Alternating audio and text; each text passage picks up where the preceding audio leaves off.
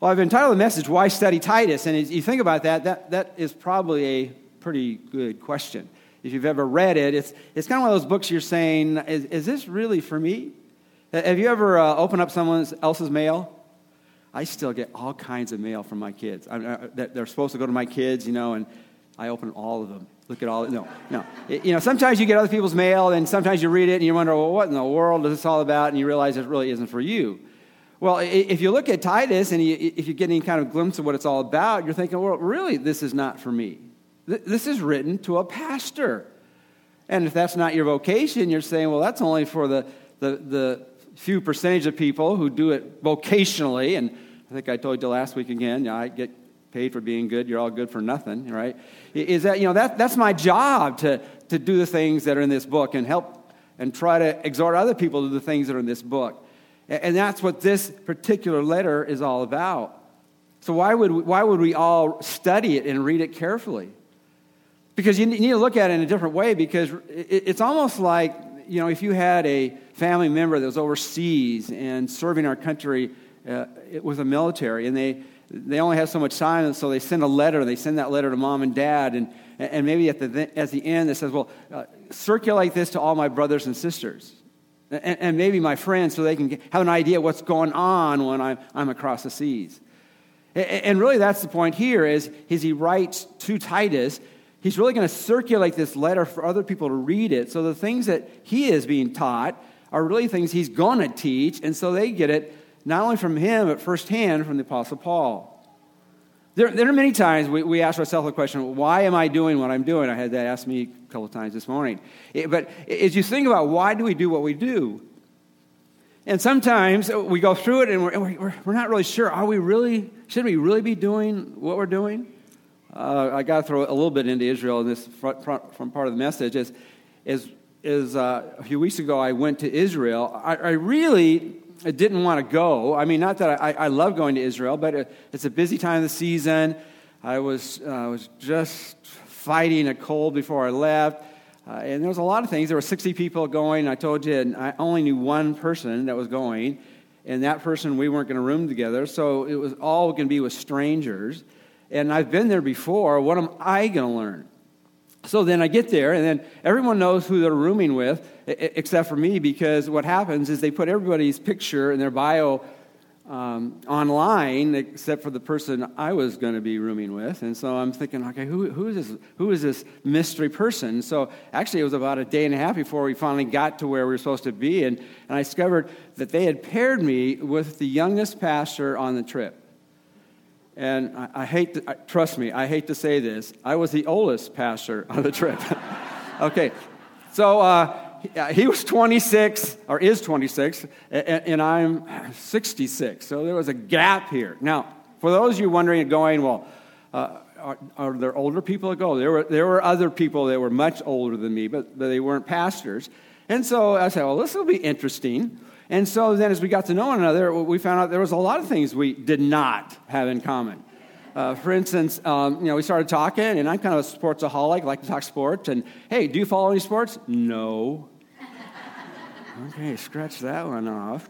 And then I thought, well, um, yeah, this was kind of his lifestyle. And I, I said, um, are you somewhat of a fanatic about cleanliness? And he goes, yes. I mean, um, what's the little spray bottle? What's in the spray bottles? Uh, sanitizers. I don't even own one of those, okay?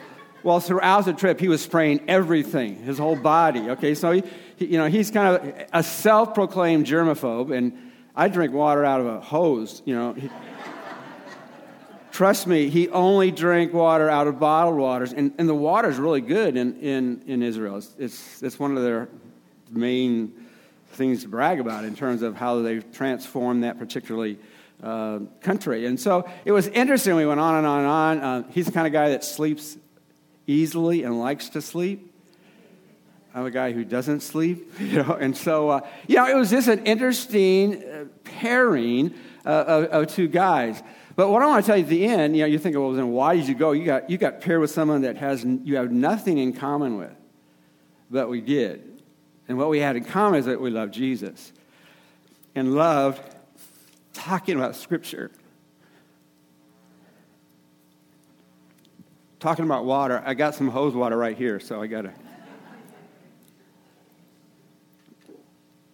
And uh, sometimes I'm a little tired, I get a little bit more emotional, so you have to bear with that. All right, so, uh, and, and, so I, I, got, after I got back, it was interesting. I got a, I got a, a, text from him, and he sent me some pictures of that we were doing things together. And he said, I really miss our, our late night theological debates, you know.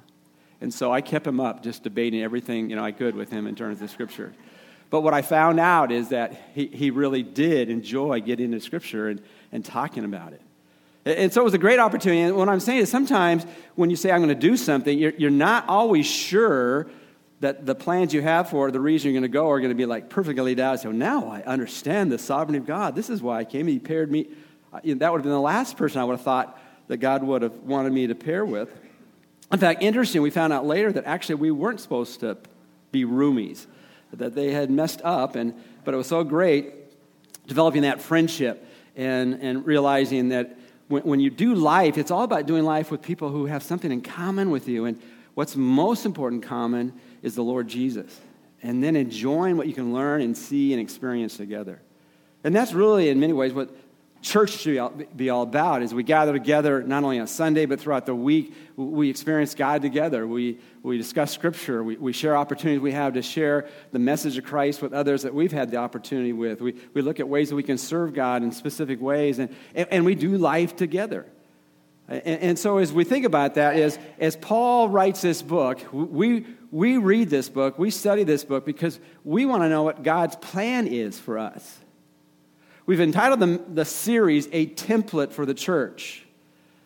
Uh, now, one of the things, and I never asked him if he was good at construction. I am horrible at construction, okay? And so I look at a template and say, okay, somebody knows how to figure that out, you know, and put those things together. And, and I have to call somebody over to help me.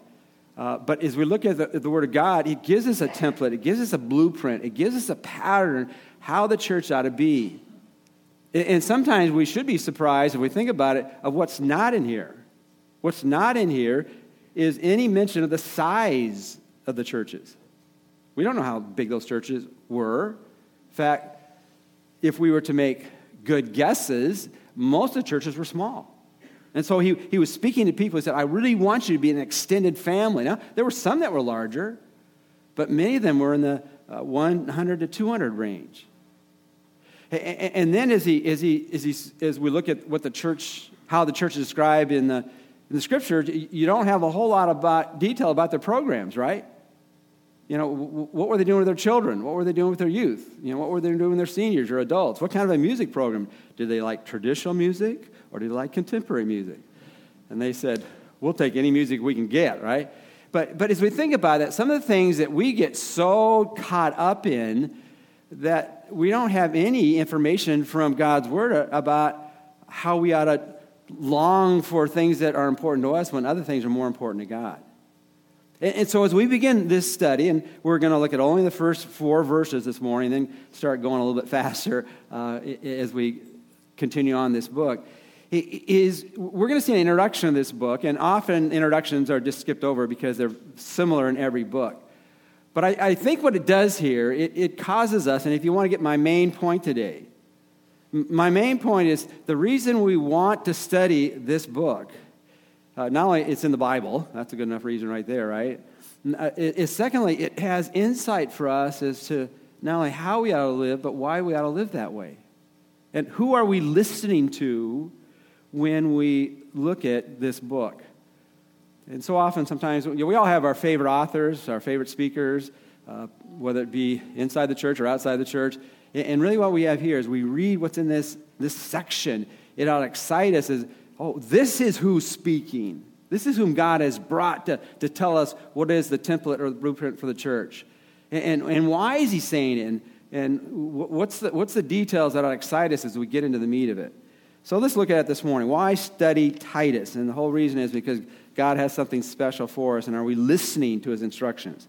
Why should we read this blueprint? Maybe since it was, and we're going to look at four things it was written by, it was written for, it was written because, and it was written to. So, a uh, pretty simple approach to this, but we're going to look at why we ought to study this blueprint because of uh, it was written by, written for, written because, and written to. Well, who was it written by? Look at the first verse. Paul, a bondservant of God and an apostle of Jesus Christ. And we'll stop right there.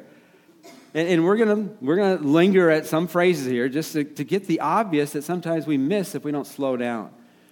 I have a tendency to speak fast, you know, when I, when I preach, and, and sometimes I preach so fast I, I miss what I'm, I'm saying, okay? Is that sometimes we need to slow down. Okay, what did we just read? Well, one, obviously, the author is Paul. And letters in the, the Bible written letters well, does anybody write letters anymore? Okay, so Christmas cards, we had to do those Christmas cards. But usually you write or sign off at the beginning of the letter or the end of the letter? At the end. Well, they signed off at the beginning of the letter. They, want, they don't want to have any people guessing who's writing this letter. So it's Paul. And who is Paul? A bondservant of God, an apostle of Jesus Christ. So what does that tell you? It tells you uh, uh, who is this Paul? To use a different word than bondservant, he, he's a slave of God. Now, that's an interesting thing you might put on your bio or billboard. Well, why should I listen to you? Because I'm a professor, or I have this kind of education, or uh, I have these crowds coming to hear me. He says, uh, These things I write to you, the reason you ought to listen to me, because first of all, uh, I'm a slave of God. The Greek word there for is doulos. And it's interesting as you look at the slave of God, and really uh, a bondservant or a slave has the idea is this person is fully aware who he's serving. Isn't that true? I, I march to the orders of not my own drum that I'm beating, but I'm marching to the orders of God Almighty. I'm not just a servant of Rome or a servant of the church in uh, Jerusalem. I, I'm a servant of Yahweh. I'm a servant of God. And it's interesting as you look at that, um, that's throughout the Old Testament is, is the main reason uh, people ought to listen to whom God appoints for people to hear and to follow. If you have a Bible, let's turn to Numbers chapter 12. In Romans 15 3, it says, or Revelation 15 3, it says that Moses was a servant or a slave of God. Um, you remember when you were growing up, you, everybody asked you, uh, What are you going to be when you grow up? Did anybody ever have that question asked you? Come on, raise your hand like you're still listening to me. I'll start over if you're not listening. Okay. Okay, you say, what are you going to be when you grow up? And, and uh, if you're like me, it was, I don't know. I had no idea what I was going to be when I grew up. The last thing I thought I was going to be was a pastor. But, but as, you, uh, as you think about it, I probably, probably none of us ever said, I aspire to be a slave, right? But if you're going to be a slave, a pretty good person to be a slave to would be a slave of God. In Numbers chapter 12, we had some people that, that didn't think Moses should be getting all the credit he was, he was given. Numbers, Numbers chapter 12, and actually his family, family got involved in this. Then Miriam and Aaron spoke against Moses because of the Cushite woman whom he had married, for he had married a Cushite woman.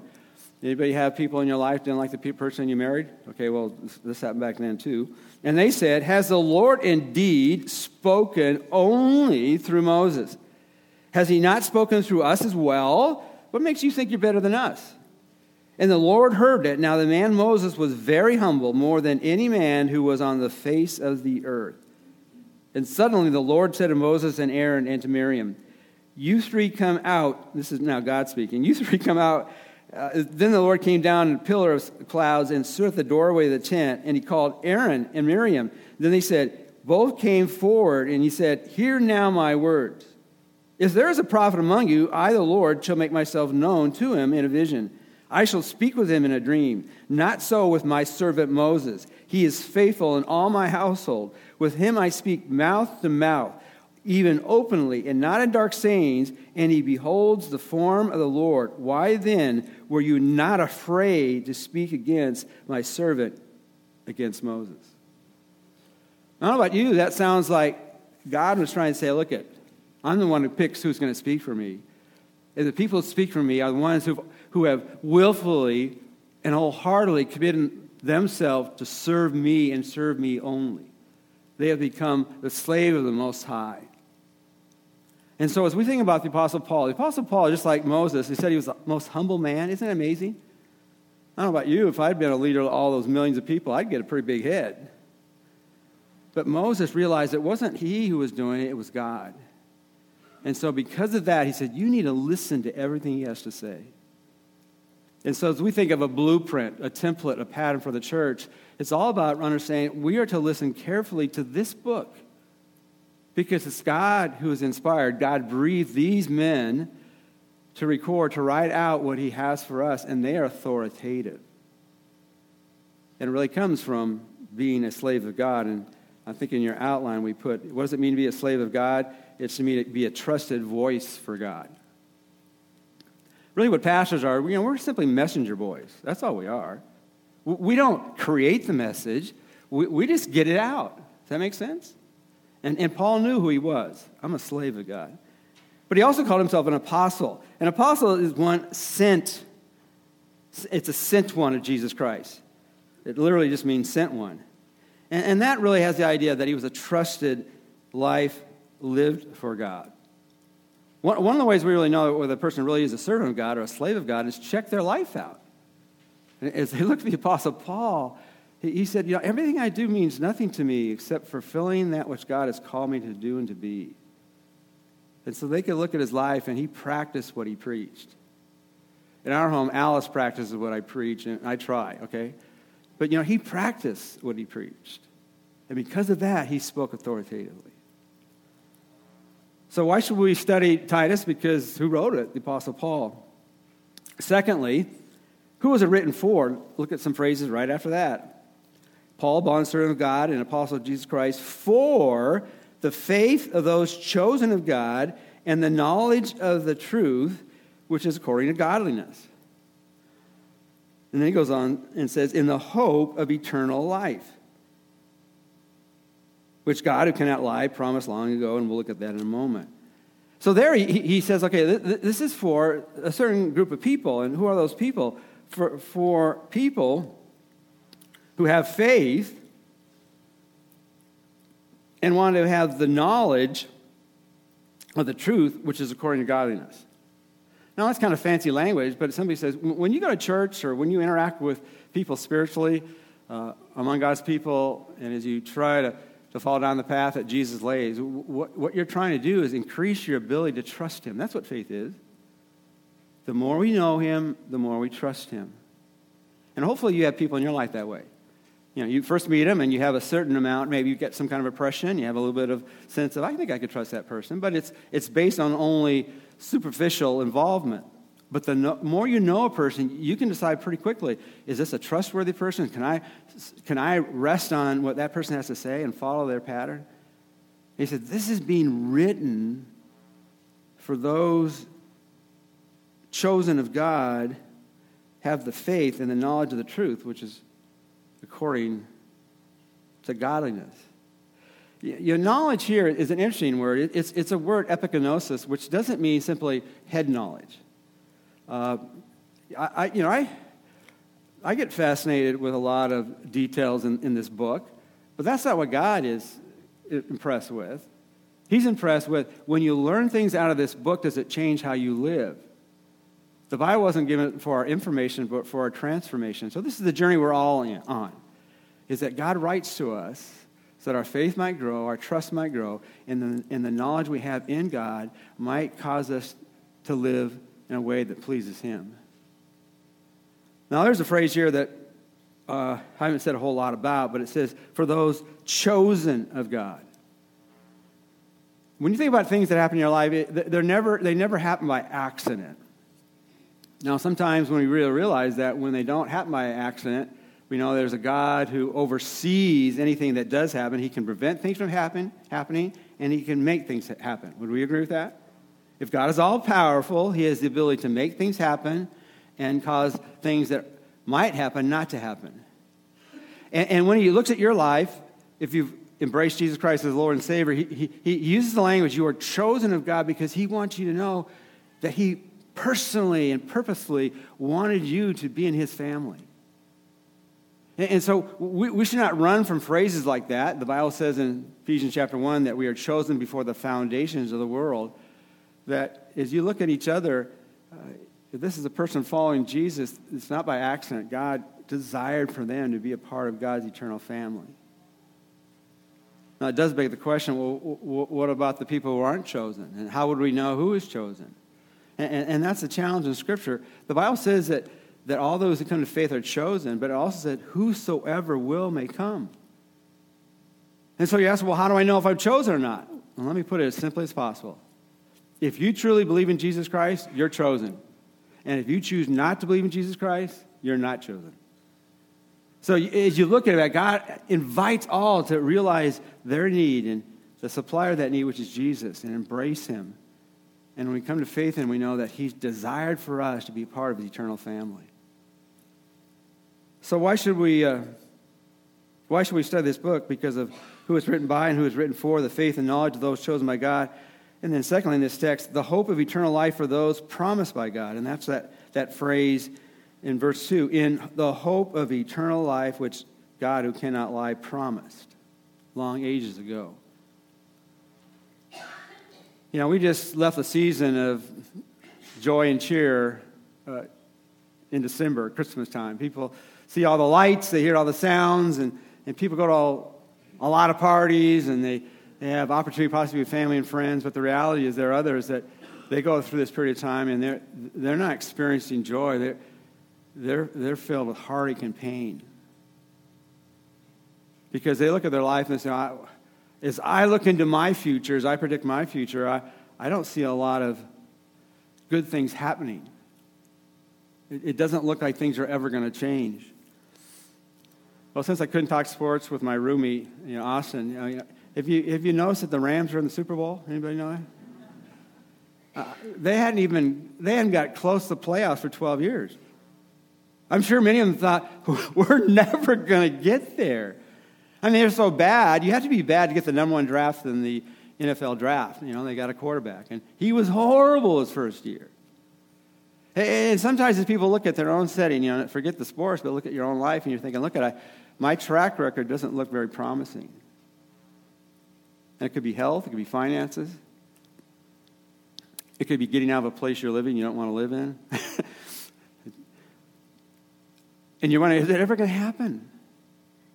And, we don't have the details in it that, that God says, okay, yeah, you're going to get out of it, or you're, you're going to be healed, or whatever it might be. But we do know that in the future, and compared to eternity, our future, our, our, our time here is so minimal that we have so much to look forward to. And, and so as we look at the life that is to come, in the midst of whatever you're going through now, this is written so that you might have hope. And hope is not wishful thinking in Scripture. Hope is that conviction that you know that God has something planned for you so much better, even if it's good now, than what you're experiencing now. And the reason is because He loves you. And He has a plan for your life, and He invites you to embrace that plan fully. So Paul, as he writes this letter to Titus, and he knows other people are going to read, be reading in, why should, why should they read it? Because who's writing it? It's Paul. He has the credentials to speak authoritatively for God. And then it, who's it written for? It's written for people whose faith and knowledge of God wants to increase and, and people who want to go through life with hope, not being wrapped in despair. But then as we look on, we, we, we have another thing, and it's, it's written because. Why did Paul write this? Trust me, Paul did a lot of stuff. Okay, he was a busy man, all right?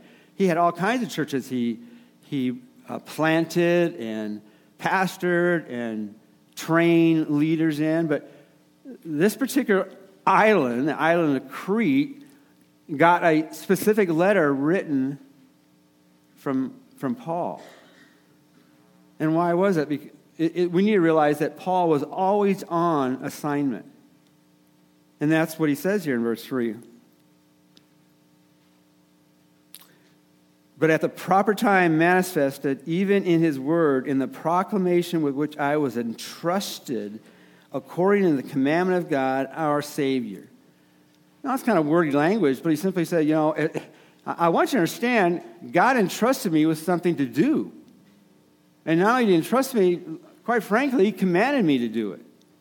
And the reason this word is being proclaimed is the word kerygma in the original language, which means someone who is under the service of a higher official, and the higher official tells uh, the lower official what message needs to be sent and then sends that message to wherever it's supposed to be. And he says the charisma here is not a human charisma, it's a godly one. And God is, has put me on assignment. And so we got to read this book because Paul was on assignment to write it. Have you ever thought of an embarrassing thing that when we get to when we get to heaven, I don't think we're going to embarrass, but kind of projecting. Have you ever thought, you know, I'm going to get up there and there are going to be some books in the, in the, in the Bible I don't know a whole lot about? And, and God flies up there saying, I wrote this for you. And, and you, you haven't spent any time in it. And, and, there are parts of the Bible that are confusing. Let's, let's be honest. We're going through the book of Isaiah in our readings, and that's hard stuff. But God wants us that if, if He put people on assignment to write it, there's probably something in there for us. Would you agree? Paul said in, in we won't turn to it, in 1 Corinthians chapter 9, verses 15 through 17, I, I just want you to know I'm under obligation. You know, woe to me if I don't preach the gospel to where God wants me to preach it. And so it's, uh, it, it, it's pretty assuring to know that when someone does something, it, it's something that was important, that this was not just a f- frivolous thing they were doing. This was a call of God for, for Paul to do it. And and we want to get in on his assignment. But let me just throw a devotional thought off. You know, when, when we become a follower of Jesus Christ, he, he puts us all on assignment. Would you agree? He, he has something for all of us to do. Some of that is with the people in your relational world. We call it oikos here, the people that, that you know that, that don't know, as far as you know, the Lord Jesus Christ. And he said, I want you to be that missionary to them. Begin simply with praying for them doing good for them, showing them love, showing the, the love of Christ, being a person that, that tries to walk the walk so that people can see not how good you are, but how good God is. Does that make sense? It's, it's pretty simple and straightforward, but often we forget that assignment. In your Bible studies this week in the life groups, you'll, you'll look at some passages that talk about that. We're all on assignment. Paul had a special one, but all of us have an assignment to impact the people, influence the people around us and then use our gifts and talents and abilities to serve Him uh, with children, youth, adults, with people in need, and, and that's an assignment. And Paul, you could tell, he was, he was compelled to do what he was compelled to do. Now, the few minutes left, I, I want to talk about the, the man this book is titled for, Titus, all right? Because in verse uh, 4, this is the last verse we're going to look at this morning in the text. Uh, and, and, by the way, as you look at the, the scope of the book. You know, what is it? What is a church that follows the template of God? Uh, and, and we'll probably say it in a number of different ways. It's, it's a church that has spiritual leadership. Uh, people who are leading not because of maybe some things that impress others, but they're leaving because they're living the life that God wants them to live, and, and they are examples for others to follow. And so he goes over a list of qualifications for spiritual leadership. And then he goes on throughout the book and he says, not only I want spiritual leadership, but you ought to have sound doctrine. And, and the word doctrine really means teaching in the didaskalos, but it really has the idea there of what is the truth in here? And are we understanding it clearly? Are we following out what, what God has plainly said? And then we understand what he said, then what does it mean? Then how does it apply? And so sound doctrine is critical. And then the other part is there ought to be an impact. There ought to be sanctified living. That's a religious word, but it ought to make a difference. If we if we follow spiritual leadership and we, we uh, understand the truth of God's word, then we ought, our lives ought to be changed. Does that make sense? That's the template of the church. Um, but anyway, the, the person he wrote this to is, is in verse 4 to Titus, my true child in a common faith. Grace and peace from God the Father and Christ Jesus our Savior. To Titus, my true child. Um, I told you about Austin. Austin uh, had his first child, a little baby girl, and say, Well, I've got two granddaughters and one grandson, so I beat you. No, anyway, so is that. Uh, you know, it is, you know, you think about the children, the, the people in your life that matter to you. And as, as Paul talked about Titus, this, this was a person he cherished. Titus in, is in that section of the Bible and where the T's are wild. Sometimes it's hard to find the books in the Bible. You know, you got 1st and 2nd Thessalonians, 1st and 2nd Timothy, and then Titus. And Timothy and Titus are in that section which are somewhat unique. They're called pastoral epistles, okay, which simply means letters to pastors saying, hey, this is how you ought to lead, and, and you to get better at it. Okay, but tell other people too so they understand what the challenge is. And as you compare Timothy to Titus, you know, and we don't know, I mean, some of this we're projecting, but Timothy was Jewish and Titus was a Gentile. Timothy, Paul wrote longer letters, and maybe he had more, more things he needed to hear or read about. But we know by temperament that Timothy is, sometimes is a little timid, kind of takes after his name. And, and so he needed encouragement, exhortation, and go after and go for it. God's not giving you a spirit of fear, but of power and love and a sound mind. Uh, you know, activate the gifts God has given you. But with Titus, we don't get any of that. With Titus, as far as you know, he was just gung ho for God, and, and he was a blessing to Paul. Sometimes we think of people like Paul, maybe you know some people that you respect spiritually, and you're thinking they're the ones that don't need to be encouraged, but Titus is the one who encouraged Paul. And so as we think about that, he's writing to someone that, that is such a source of strength for him that as he writes this letter, he said, Look, I'm giving you a tough assignment. We're going to see this in the book. Titus, I mean, the island of Crete was not the, the easiest place to live. But, but, he, but he sent a man that he could trust. If you have your Bibles, turn to 2 Corinthians. We'll just read a couple of these and then we'll close. But in 2 Corinthians, we have uh,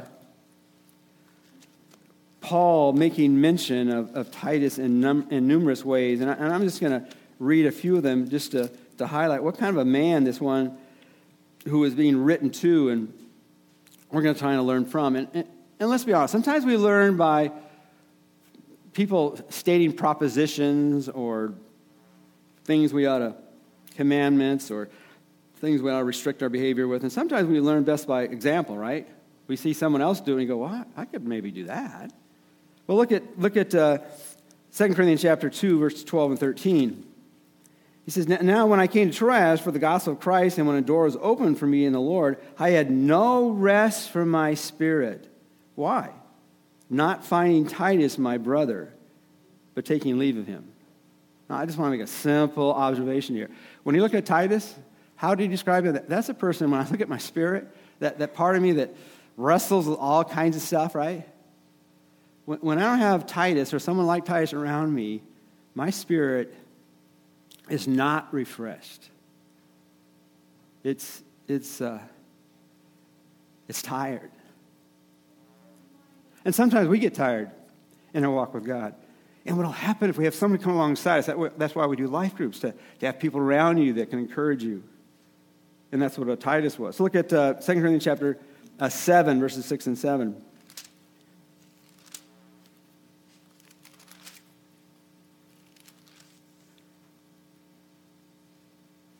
Paul writes, but, but God who comforts the depressed comforted us by the coming of Titus. And not only by his coming, but also by the comfort with which he was comforted in you, as he reported to us your longing, your mourning, your zeal for me, that I rejoiced even more. Now, again, I just want to make a simple observation here. Who was Titus? He was a, he was a man, not only gave rest to Paul's spirit, but he comforted Paul directly and indirectly, sometimes by just watching or hearing what he was doing with others, and sometimes what he was doing with him. And I don't know how, how much we want to put in this, but he said, But God who comforts the depressed comforted us by the coming of Titus. Is it possible that, that Paul was depressed at this point? Almost seems to imply that, doesn't it? And, and what brought him out of his depression? It was a person that came alongside that lifted him up. I guess the question for all of us do you have somebody in your life that comes alongside you and lifts you up when, when you're down. And don't, don't feel like you're somehow less than all these other spiritual giants that you look at. Look at everyone needs to have people who, who lift them up. Shake your head like you're still listening to me, right? Right? I mean, that's what Paul said. 2 Corinthians chapter 7, verse 13. I've got to watch our time. Uh, you know, we have another statement about actually 13 and 14. He said, For this reason we have been comforted. And he goes on this, and besides our comfort, we rejoiced even more for the joy of Titus, because his spirit has been refreshed by you, by you all. You have people in your life that are a joy to you? I mean, you just, When they're there, they, I mean, they just lift your spirit. I mean, it just makes life better when they're there. They're just, I don't care, let's be honest, they're just fun people to be around, right? They're, they're just people that, that they're, uh, they're not about themselves, but about others, and they just, they lift, lift, just lift people up. You know, Paul said that we ought to rejoice in the Lord how often? Always. And again, I say rejoice. And the question, well, how do I do that? I know I'm supposed to be a rejoicing person. Well, have other joyful people around you, and you'll be able to have joy. Is that true? The other passages talk about that he was faithful with finances, and then, and then in 2 Corinthians chapter 8, 22 and 24, he called him his brother, brother and partner in the faith. So what's the point this morning? In the midst of the, the detail, those four verses, which was just an introduction, is that why should we study Titus? Because it should change our lives, corporately and individually. And it's simply a, a challenge for us. Are, are we willing to follow God's instructions from someone who has something to say, the Apostle Paul? And there's a reason he's saying it because our, our faith needs to be refreshed and our hope needs to be increased. He's on assignment, and we, we want to we wanna live like a Titus. Be a, a refresher of spirits to others. We want to be a person who brings joy to others and comfort. And how do we do that? By just following the instructions God has in his book and doing it by the power of the Spirit. Let's look to the Lord in prayer. Our Father, if we gather together, that's, that's the challenge for us as we look at the template or the blueprint or the pattern for the church. It's, it's about the kind of people we are and, and desire to be and be following your plan. Father, there might be someone here this morning. The, the reality is, as we talk about this plan, they've never, they've never begun the journey. And today is a day in which they need to admit their need and simply turn from the things that are wrong in their life. Repent. They need to believe that Jesus Christ is God and He died on the cross for our sins and rose again. And, and then commit. Commit to follow Jesus as their Lord, God, and Savior. And Father, when we do that, then you enter into our life, we become new people. And then, Father, if we've already made that commitment, our desire is just to follow you more closely more fervently and faithfully. And we do it for your sake and your glory. We praise in Christ's name. Amen.